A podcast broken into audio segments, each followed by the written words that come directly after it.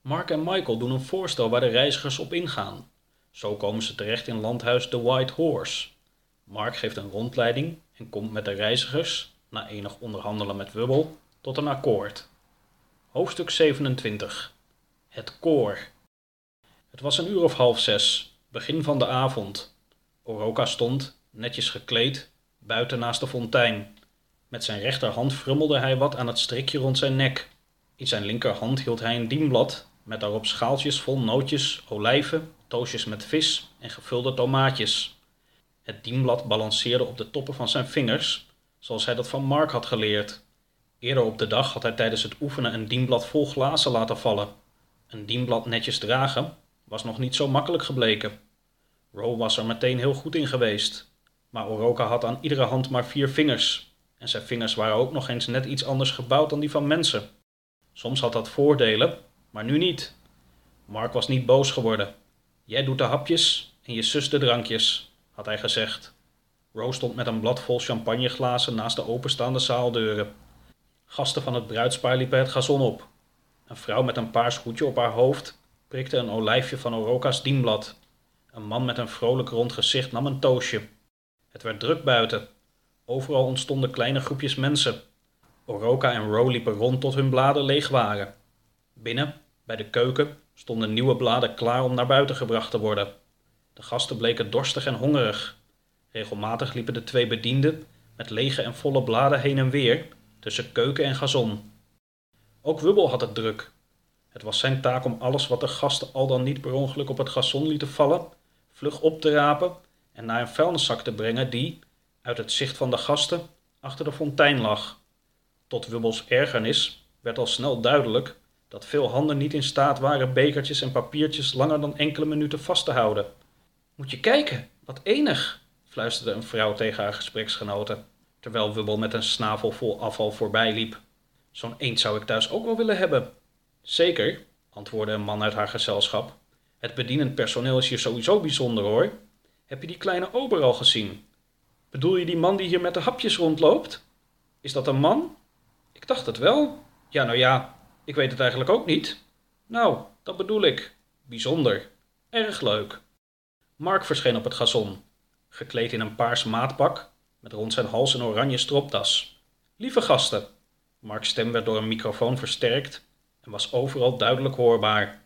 Op verzoek van het bruidspaar wil ik u allen vragen om zo naar binnen te komen en plaats te nemen aan een van de eettafels. Dank u. Nadat alle gasten hun plek hadden gevonden, aan een van de lange eettafels die binnen gedekt klaar stonden, stond John van zijn plek op. Hij bedankte alle gasten voor hun aanwezigheid en voor de warmte die hij en Jorge al de hele dag voelden. John liet een klein traantje. Jorge pakte zijn hand vast. Jullie weten alle hoe belangrijk muziek voor ons is. Wij zingen twee avonden per week in het koor van onze plaatselijke kerk, waar wij gelukkig geaccepteerd en gewaardeerd worden. Uit het zingen halen wij kracht en steun, en misschien nog wel meer dat ik nu even niet onder woorden kan brengen. Deze dag en deze avond zouden niet compleet zijn als er niet gezongen zou worden. Daarom willen Jorge en ik nu graag met jullie luisteren naar een kort aantal liederen die een tiental mannen van het door ons geliefde San Francisco mannenkoor nu ten gehore zullen brengen. Geef ze een warm applaus. Op een podium voor in de zaal verschenen negen mannen en een dirigent. Het werd stil in de zaal.